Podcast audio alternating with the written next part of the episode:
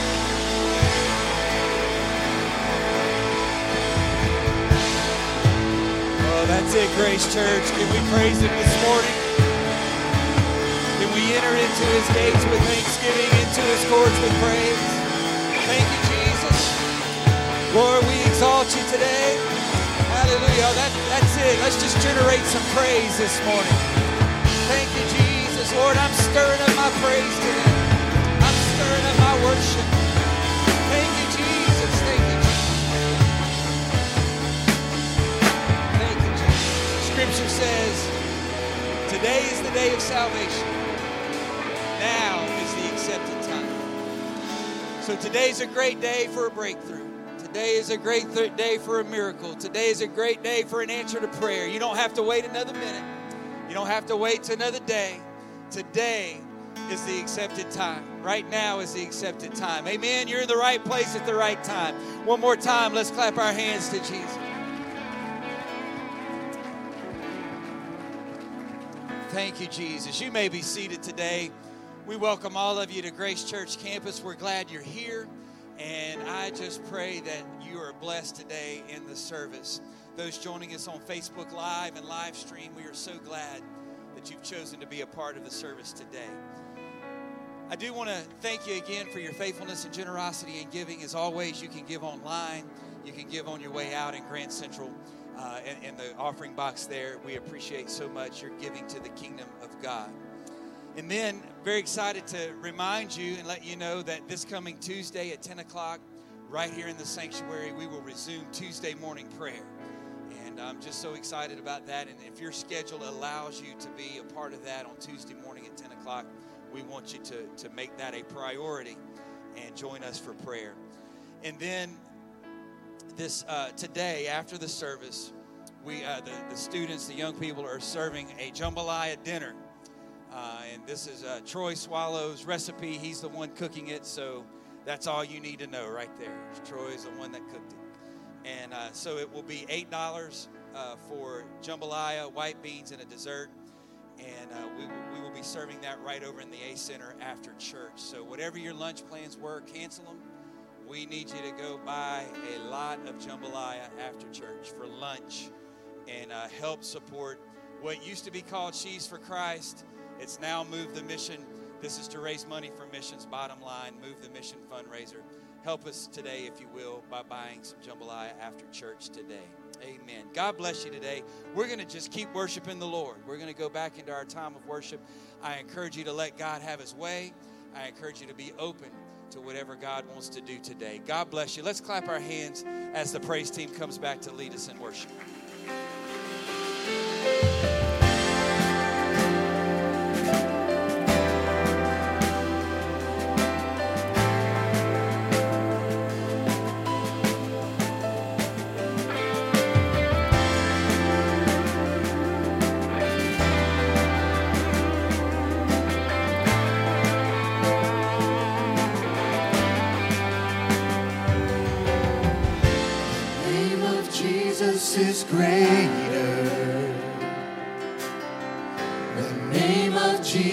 Is stronger. The name of Jesus is higher above all things.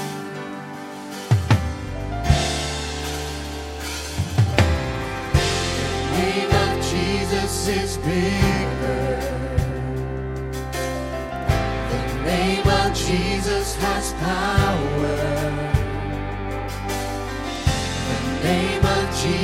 Jesus is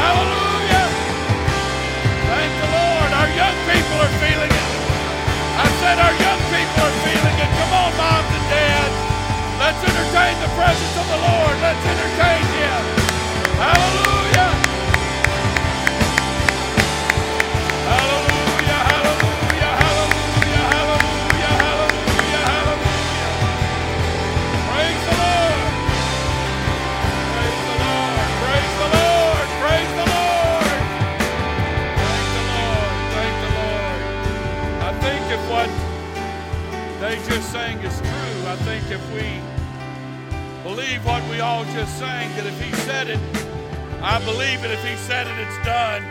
I think there should be some response to that. I think there should be some manifestation of our faith to that. That I still believe in Him. I believe in miracles. I believe in signs and wonders. I, I believe in the moving of the Spirit of the Lord. Would you clap your hands all over the house today?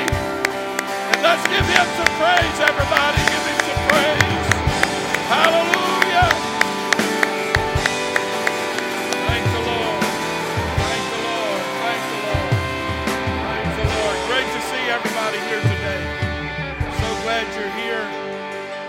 Glad Jesus is here today. Uh, we're wrapping up a great week at, of camp meeting. And uh, the Spirit of the Lord was there so mightily. And we're always, always thankful for that. I want to ask you to just keep standing for a moment. We'll read our scripture text in just a moment. Uh, there's been, actually, for the past several years, there's been a, a prevailing thought in my head, and it, it comes through when we're preaching and teaching. It comes through. I'm very passionate about what we do here at Grace Church. I believe in it with all of my heart. And uh, Brother Josh Paymer preached a message Wednesday night at camp meeting.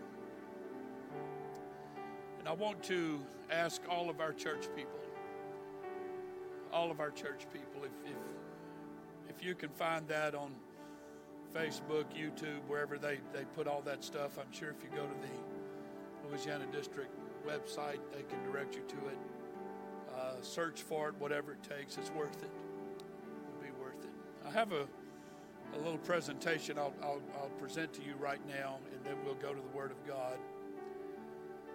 The Bible has made several statements through various writers. It's made several statements. It, it, it begins with, in the Old Testament, He that hath an ear, let him hear what the Spirit is saying to the churches. The Old Testament said that uh, there would be people having eyes see not and having ears hear not. This, this statement is, it, it, it lives in my heart. James even wrote about a man that would get up and look at himself in the mirror then walk away from the mirror unchanged and, and doing nothing about what he had just seen. There's a, a brilliant analogy and application there. The thing that's puzzling to me about the statement he that hath an ear, it's mentioned numerous times in the book of Revelation, especially in the book of Revelation. He that hath an ear, let him hear what the Spirit is saying to the church. What that's telling me is that there are, that the church, and this is speaking to the church, is speaking to people that are saved, not unsaved people, saved people, that knows. And I want to say here in passing that no matter how unmoving we may find a service to be, maybe as uninteresting as we find preaching and teaching to be, that does not change the reality of what the Word of God says. And we, we are all also programmed to be motivated by preaching, teaching, and especially singing. We'll talk about that in a minute. But that's not what should be our total motivation. He that hath an ear, let him hear. It's, it's once knowledge is deposited in you, once understanding has been deposited in you, then you have an accountability to what you've heard. He that hath an ear, let him hear. It's not something you can slough off and just say, well, that's a bunch of foolishness and I'm not going to believe all that stuff. The reality of the Word of God doesn't change. The puzzling thing about the statement, he that hath an ear, is talking to the church. It sounds to me like the angel to the church, to the seven churches of Asia, particularly in, in, in, Revelation, where he said, He that hath an ear, let him hear. That everybody in the church has the ability to hear. You have the potential to hear. You cannot deny that you've not heard. Where you come into play is acting upon what you've heard, responding properly and appropriately to what you have heard. In my opinion, Brother Josh Paymer preached the most amazing, just such a, a, a tremendous message Wednesday night. It was family night at the campground on the application of the Word of God to our lives. I, I think some of us forget or we, we, we choose not to remember. We choose not to even think about it. But you're going to be judged by what this book says, whether, whether we like that or not, whether you want to believe that or not, whether you think it's applicable to you or not, it doesn't matter. It doesn't matter what we think. You've heard. You've heard. You have ears and you've heard. Does that make sense to anybody here today? So it's up to you to apply what you've heard. And whether your circumstances in life are commensurate with what the Word of God teaches, whether your attitude is or not, whether you believe what it, says it is or not, it doesn't matter. What you think, what your posture is, what your mindset, your attitude, and all that, it doesn't matter. We're still accountable to the Word of God. I'm asking everybody to, to pull up that sermon and watch it. Spend some time. Don't do it while you're washing clothes and all that. Sit down in your living room and instead of watching your favorite television program or your favorite whatever, please pull that up and, and watch it. I, I was very, uh, I just really wanted so bad to just play that today at church, just on our screen and let everybody watch it. But uh, I've done that before. It was effective one time. I don't know if it'd be effective again. But I'm asking you to do that if you would. So, with that in, in mind, I want to call your attention to the Word of God, and this may not seem relevant, but you'll see in just a moment how relevant that it is. 2 Kings chapter 4, beginning with verse 1, I will be very pastoral today. I want to preach to everyone that hath an ear to hear. And if you hear what the Word of God says and you understand it to some degree, I'm going to ask you to respond to it. To ask you to manifest a response to it today. We'll have that moment in the altar service when altar service time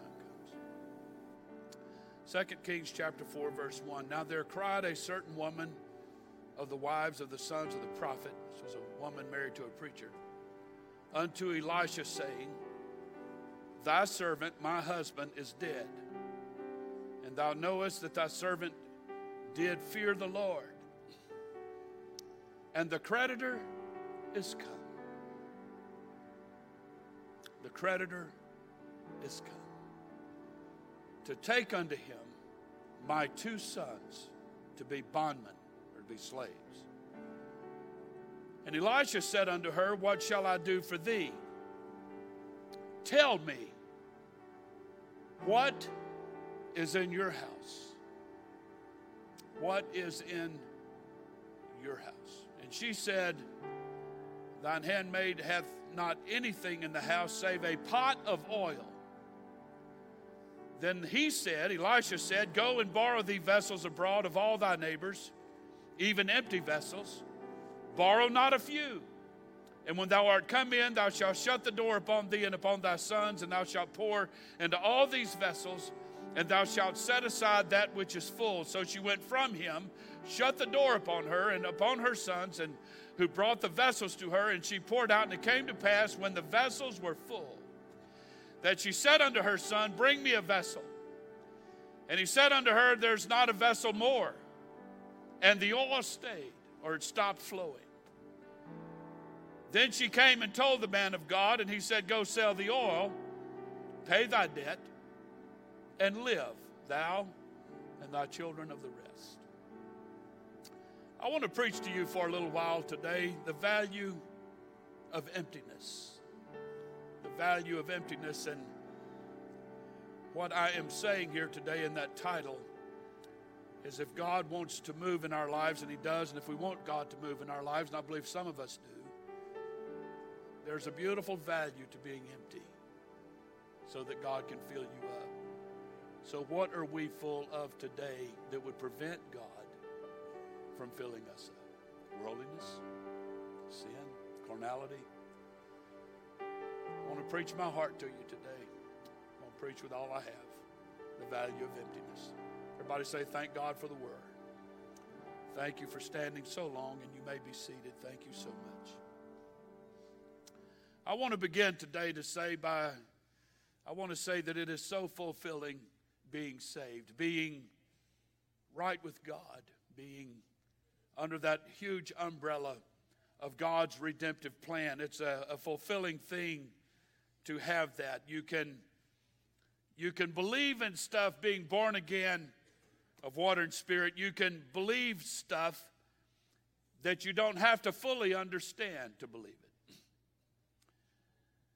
I use a light switch all the time, and so do you. But I don't totally understand it. I don't understand how all that works, but I use it every single day. Every day. I think I turn more light switches off in my house than I do on. But nonetheless, I still use it and I can't explain it. As a matter of fact, if you do a little Bible study, the Israelites ate manna in the wilderness for 40 years. Y'all remember that story?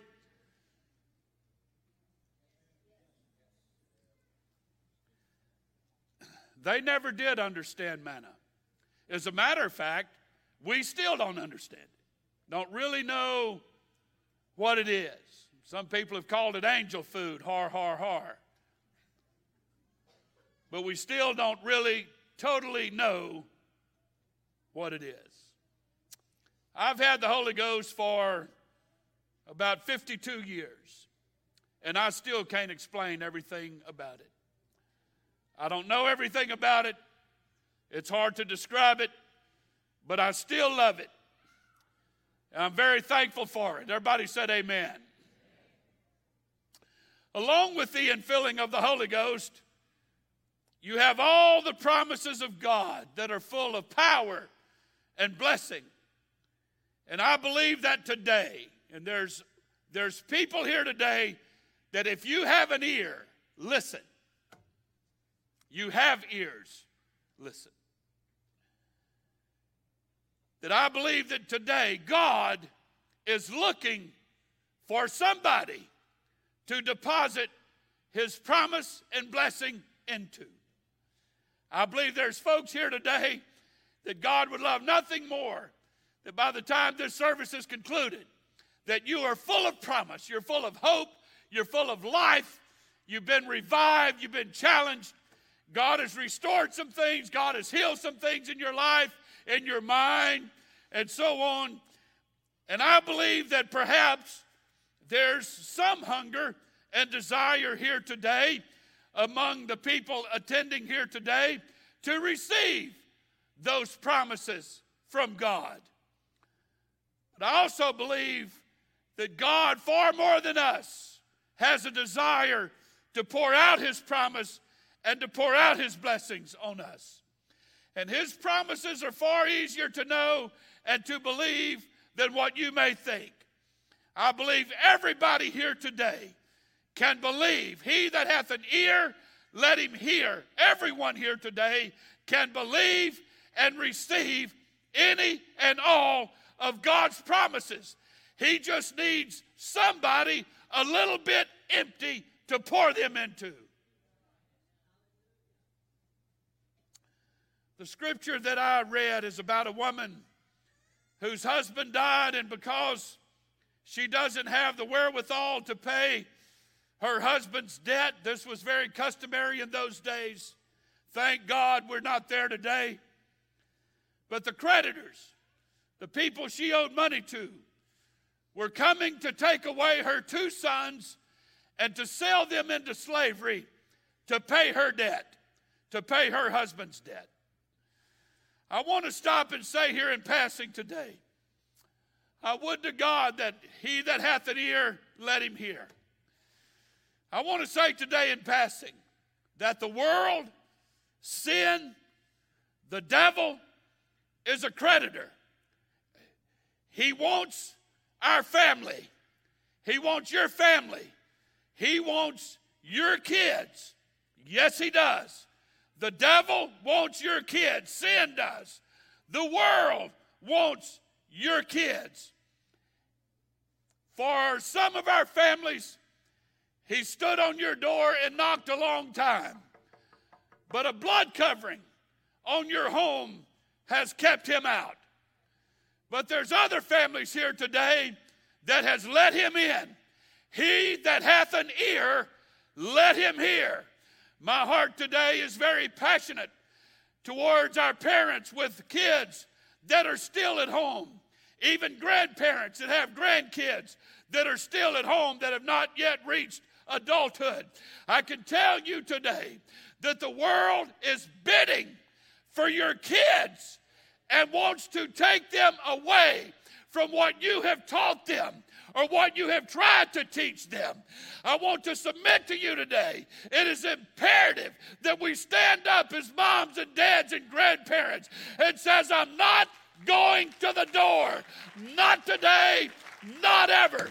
I want my kids to know the things of God. I want my kids to know about God. I want my kids to know the Word of God. Everybody, clap your hands to the Lord today.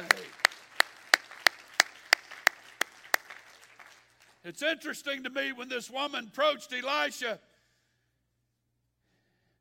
he asked, What do you have in your house? He didn't ask her to come to church. He didn't ask her to go to a prayer room. He said, What do you have in your house? You want the promises of God fulfilled in your life, in your marriage, with your kids? I counsel with people all the time, and this thing slaps me in the face. It seems like every time I talk to people, there's other people that won't talk to me because they know what I'm going to say. But I want to ask every family here today, especially those of you that have kids still at home under your care. When it comes to the blessing and promise of God being fulfilled in your home, what do you have in your house to make that happen? What are you doing to facilitate that? You want the promises of God fulfilled? What do you have in your house? I submit to you today, and I say this often church starts in the home. Church don't start when you get here, church starts in the home. So I'll ask you again well, what do you have in your house?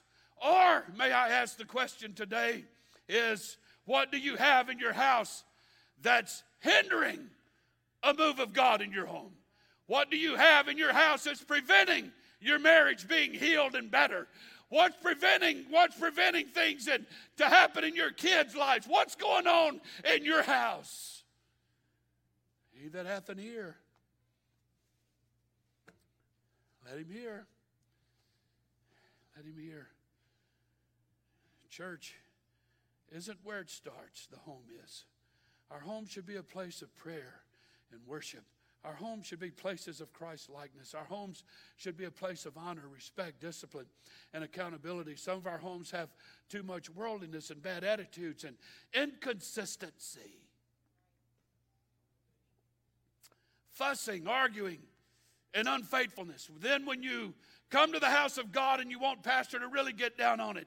You leave a terrible home environment, come to a church where there's a great environment, and then go back home to the terrible environment at home and you wonder why all the God stuff and all the church stuff doesn't work in your house. The creditor has knocked on the door and somebody here today has let him in.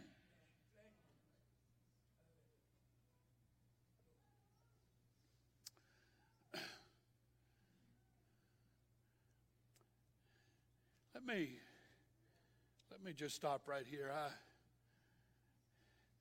I don't I don't know how many of you folks listen to pastor. I, you hear this mouth Sunday in, Sunday out, Wednesday in, Wednesday out. I, maybe I should bring in more guest speakers and give your ears a break and but preachers really struggle when you know that you've heard from God and God's given you something and and nobody's going to hear it. All preachers really struggle with that. And I'm struggling with that now. I, I feel this thing here today that this really isn't what we came to hear, Pastor, but it's what you need to hear. It's what you need to hear. Noah had an altar before he had a home. Did you know that? before Noah got off the ark, before he even built a house, he built an altar. I'd recommend you couples do that, you families do that. Before you go buy a new house, build an altar somewhere before you, you buy the new house or build a new house. Maybe you could do that. I want you to notice that Elisha, who, in the strictest of terms, the most accurate of terms, was her pastor at this moment, she went to him and said, I have a need, I need some advice. What can I do? And so now he is counseling her, he is instructing her, and he's giving her direction. There's too many among us in our present day culture that disregard the preacher. They, they disregard the preaching and teaching of the Word of God. I submit to everybody here today. You make a mistake when you do that. I want you to notice today it's true. God sent this woman a preacher. God sent this woman a prophet, a pastor. He did not send her a bank. He did not send her a finance company. He did not send her a house a loan officer. God didn't find her a cool place to work making a lot of money. He sent to her a preacher. Her needs weren't spiritual at this moment, her needs were emotional. Her needs were financial. And it's interesting to me that even at that point in her life, God still sent to her a preacher. For some reason, God has chosen that through the foolishness of preaching to save them that believe. The Bible said that faith comes by hearing. I try not to be a screamer. I know screaming preachers offend people, and I try not to be one. But when you're trying to say what I'm, I'm saying and you're passionate as, it, as I am about it as I am, it's hard not to. I want to shout it as loud as I can. I want to say to you today that the things of God does not come through your favorite song or your favorite music or singers. I see people, I hear people all the time, church people talking about a, camp meeting this week, for example, was how was the music? How was the singing? How was the music? How was the, what about the preaching? The Bible didn't say by the foolishness of singing that it was going to save you. That's all a part of it and it's important and I'm all about it. But this right now, in my opinion, is leading up to the most important part of this service where you have an opportunity to come down here and talk to God for a little while. That's what this is leading up to. I'm thankful for all the rest, but there has never, and neither will there ever be, a substitute for the preaching of the Word of God. Everybody clap your hands to the Lord today. Faith doesn't come through your particular church preferences. It comes from the Word of God and from the preacher. Notice this today King Saul of the Old Testament, he had a preacher and a musician in his life.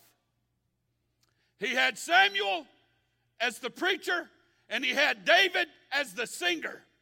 He chose the singer, he chose the musician, and he ended up with a bad attitude, lost his kids, and ultimately his throne and his life. So, for those of you that just thrive on K Love and the message and Southern gospel and whatever your music genre is, you still have to have a preacher in your life. And for those of you that attend Grace Church, it's me. I'm sorry about that but that's what God did. So Elisha asked the woman, What do you have in your house? The second thing he said, he asked is, What do you want? What do you want? It is so tragic to me, and I've seen this over and over. People really don't invite the preacher into their lives and into their homes until their lives are falling apart and their kids are falling apart and their marriage is falling apart. Instead. I preach faithfulness and giving and parameters and holiness and so on, but people don't want to hear it until their lives are falling apart and things around them are a disaster. I have made it a point, and a lot of you that attend Grace Church regular have seen it, you've noticed it, that I engage our young people and I engage our children all the time. I constantly engage them. When we go to youth camp, we park our golf cart in a certain spot and we do it every year so our young folks can know where to find us. They don't come when they need us. They just come to say hi, Pastor. They just come to say hello. I get hugs. I get fist bumps, handshakes, high fives, low fives, whatever you want to call it. I get all of that. I do that and I do it on purpose because I want them to know there's a preacher in your life, and you don't have to wait till you're a mama or a daddy or a grandparent to have a preacher in your life. I want these folks right here in the front to know I'm your pastor as much as I am anybody else in this church, and I'll do whatever I can. I'll do whatever I can to see to it that you have a clear path from here to the glory world. Everybody clap your hands. Everybody clap your hands to the Lord. Hallelujah. So I'm going to ask our moms and dads today, what do you want? What do you want? What is your goal and vision? To provide your child with the latest new technology and gaming and iPhones and all of that stuff?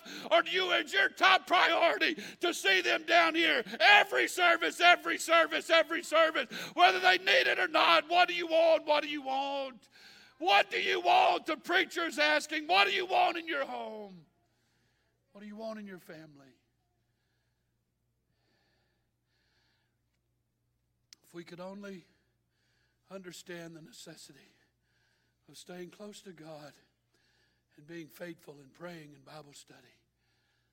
What do you want? What do you want?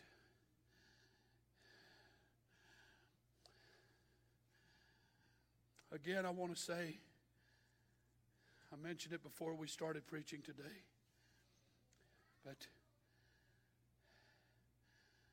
If you want the things of God in your house, you can have it. Don't wait until your kids are haywire and falling apart and then blame the church for it because they didn't have a good youth program. Your young people are not going to be any more successful for God than what you are at home and what you teach them at home. There's a few that'll break that barrier, but it's not very many. They'll follow their parents. I had reason to sit down this week, actually, a camp meeting. We had a family over to our trailer. And it had to be one of the most valuable moments I've had with a church family in a long time. I asked them about a certain situation that had transpired in their past prior to us knowing them, and they shared that whole story. It was a grievous story. But what I got out of it, in their story, there were two events in their life one of them, it appeared that God was absent, the other, that God was so present, it was amazing. What I got out of it is it taught them a balance and it gave them a desire to serve God, to please God. And that dad sat in the little living room of our trailer, got all emotional, cried, tears streaming down his face. And he said, You'll never know how satisfying it is to come home. And the things that we talk about and hear about the most out of our kids is I can't wait for church on Wednesday. Can't wait for the youth event on Friday night, and I can't wait for Sunday. He said, We hear it all the time. And he said, You don't know how valuable that is to me and my wife. I do know how valuable it is. I absolutely know how valuable it is. Not only did my two kids do that, but now I have two grandsons coming on the scene at that getting into that age, and they're enjoying that and looking forward to that more and more. So, what you want in your house is determined by you.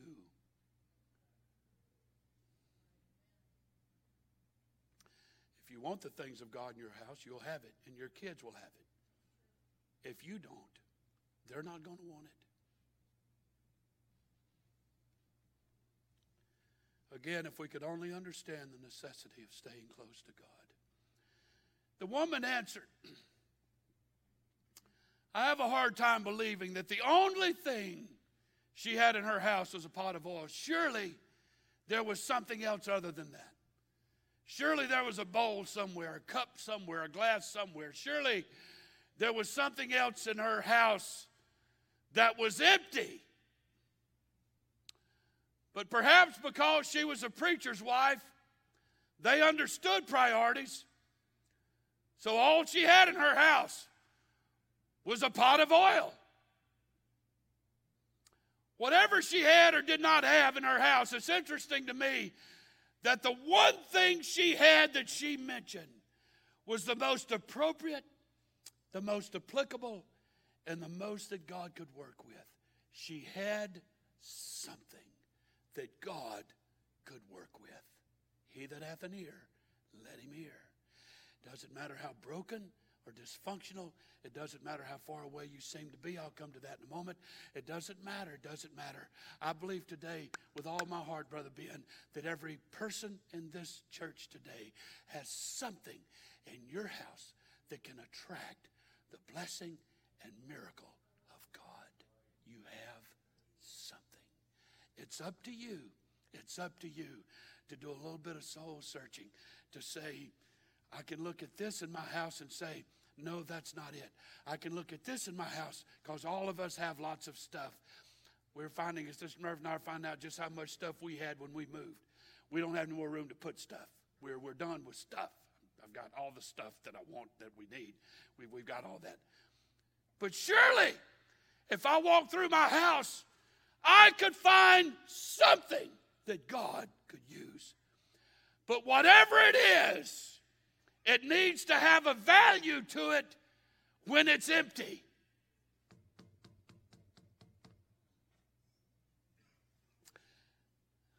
So, where we have a full pot of oil and you may feel like you're doing okay, have you thought for just a moment that there might be some more that God could give you if you could find something else that's empty? This is good preaching right.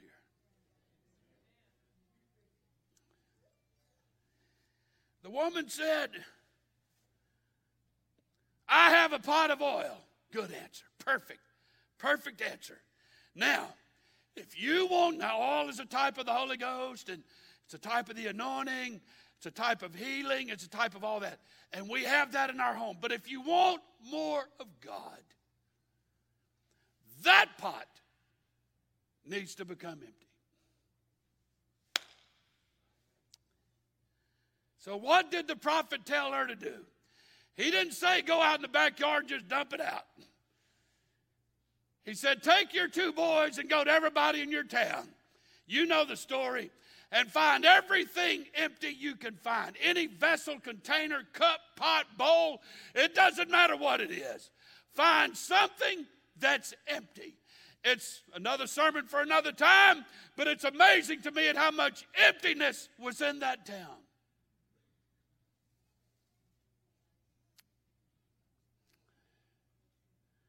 I don't know if y'all are hearing this today or not. How much emptiness is in our communities right now? That if we could take a little oil out of our pot and pour it into somebody else, what could happen? What could happen? The woman said, I have a pot of oil. It's a type of the presence of God. Now, all you need to do is empty that out because what you have in that pot right now is not helping your boys. Hello. Sister, preacher's wife, what you have in your pot isn't helping your boys. So you need to pour that out and get something in that pot that's going to help your two sons.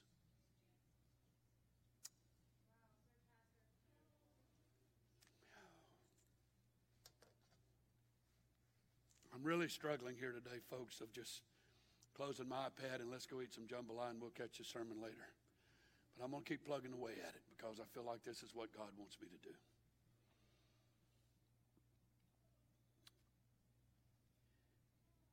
We all know the story that she took her little pot of oil, however big it was, however much it was, and she didn't understand what the prophet was doing. I don't believe she got the point until she started obeying it. Until she started doing what he told her to do. So she got that first empty vessel, that first empty container from her neighbor's house. She said, Yeah, I recognize that. You know, Carol next door fixed me a casserole in this one day. I remember this pot, but now it's empty. Uh, had all kind of association maybe with that pot. That's another story for another time. So she takes her oil and she pours it into that pot. Here's, you all know the story. That pot became full, but when she looked at this pot, it was still full. Then she started getting the point. Then she started getting the point. Then She started the ear that could hear heard and obeyed what the preacher said. What the preacher said, not the loan officer, not the attorney, not the bank, not the economy, not none of that. What the preacher said. So she poured that oil in, set it aside. Her sons brought her another one. You know the story, poured the oil in. That one filled up. This one's still full. Talk about a miracle. You kind of get the wide eyed emoji after a while when you're on your fifth pot and you keep pouring it in there and this one's not emptying out. You're like, dear me. Where this woman, if she made a mistake, this is where she made her mistake. Her son said they had gotten all the empty vessels they could find, but nobody knows how far they went. Nobody knows how far they went down the street. And she believed him. And when she quit pouring the oil, then there was no point in the oil multiplying anymore. I'm encouraging Grace Church here today to take advantage of this moment. Elisha said, Get a lot of vessels, not a few. God has promises, blessings, and miracles the size of an ocean, and we show up every Sunday morning with a thimble. God help us to empty ourselves out so God can pour more of Himself into us and help us to repent daily, to keep ourselves empty of sin and the world and full of the Holy Ghost. Elisha said, Close the door of your house. Quit letting junk in. Close the door and start pouring. Now it becomes a family affair.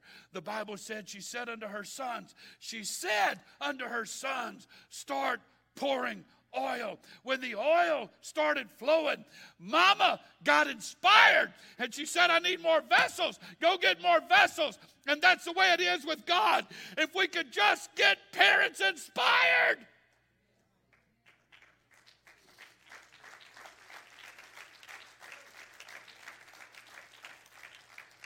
When we hear the Word of God and it begins to lead us on a path of divine intervention. It doesn't always get inspired because reason always attacks faith and causes doubt.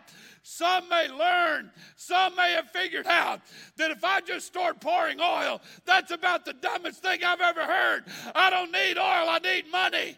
I don't need oil, I need my sons to be free from this creditor. I don't need oil, I don't need oil. But Elisha wasn't finished, God wasn't finished. He said, Now that you have this abundance of oil in your house, now that you have more than you know what to do with, go sell it and redeem your sons. That's what you do with the oil.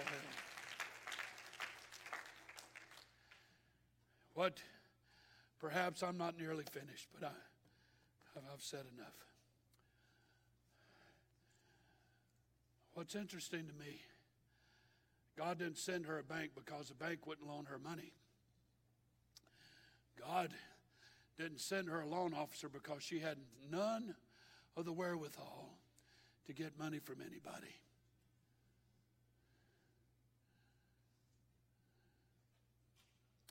And when all of her earthly resources would fail her, God sent a preacher.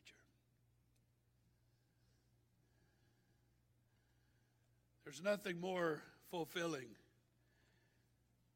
It's never put me on an ego trip. It's been more humbling than anything else, but it's to counsel people, and they do it. And they come back six months later and said, Man, everything in my life is different. Everything in my life is better. God's really worked amazing things, Pastor. But there's nothing more heartbreaking than to know you've heard from the Lord and a family turns and walks away and continues to repeat what they've been repeating and all the negativity that comes along with it. I want to tell all of us here today no matter how full you think you are and how much we think we know and how much we think we've experienced, if we would pour ourselves out to the Lord in every way that we know how. Have to say this it's burdened me. It's been such a burden. It's been such a burden. I taught a Bible study a number of Wednesday nights ago on the, tenth, the, the fourth commandment to keep the Sabbath day and to keep it holy. I don't know that Sunday is more abused in our church culture.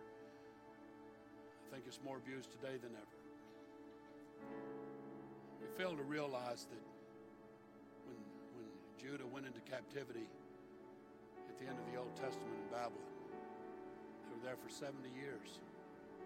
That happened because they abused the Sabbath day. They did not honor the Sabbath. That one commandment, that's all they did was disobeyed it. And so God allowed them to go into captivity for 70 years because of their abuse of the Sabbath day. We think we can get away with this stuff because our lives are going along, going along. But somewhere along the line, it will manifest. He that hath an ear, let him hear. It's imperative that you honor God this one beautiful day of the week by attending a church service. It is. I don't read anywhere in the scripture that God made allowances for it. One day out of seven is not too much to ask. He that hath an ear, ask everybody here today are you willing to pour yourselves out one more time? There's people here today that has so much hope and promise ahead of you. There's so many exciting things that's, that's transpiring in your life. There's God is good, God is blessed, God has made some amazing things happen. Now is not the time to take your foot off the gas. It's not time to let up. It's not time to tell your soul, soul, take it easy like the rich man did. I'll take my ease. Now's not a time to do that. Now's a time to pour ourselves out to the Lord. So if you'll stand with me this morning. I would like to give all of our families.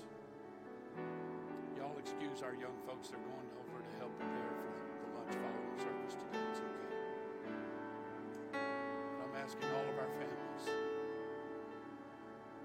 especially our moms and dads, maybe it's a good opportunity for those that your young folks are going next door to work. Maybe you can have some prayer time with just yourself or mom and dad without them. It's okay. While they're playing softly, and I'd like to, for us to treat this with reverence and respect, now's a great time. There's no, no, no moment like right now reestablish priorities, to reestablish commitment. What do you have in your house that God could work with? I want to ask you to bring it to Him right now. While they're playing and singing softly, I'm going to ask everybody, all of our families, all of our folks here today, just come gather around the front. This is the most important thing that'll happen to you. This is the most important thing you can do. So would you come All is stripped away.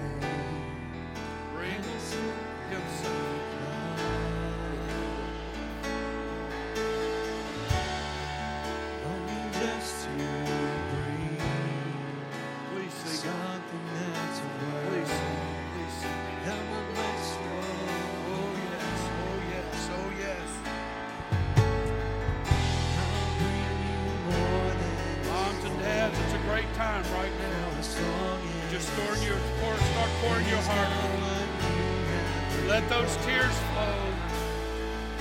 Let the repentance come out. Let it come out. God, I'm going to be more than I've ever been. I'm going to do more than I've ever done. I'm going to commit. I'm going to get my priorities straight. You have blessing for me in the future, and I want to be prepared. You have sustenance for me in the future. I want to be prepared. God, you want to erase some of my debt. God, you want to erase what's happened in my past. God, you want to take care of all of that. I want your blessing.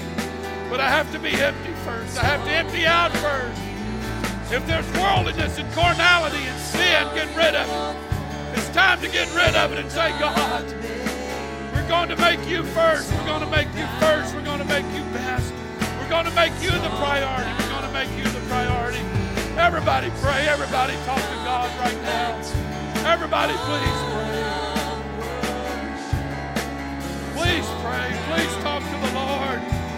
on, dads. Pray for your family. Pray for your wife and your kids. Moms, get excited about pouring that all out. Get excited about giving God more. Get excited about being more. We need our moms and dads. We need our moms and dads.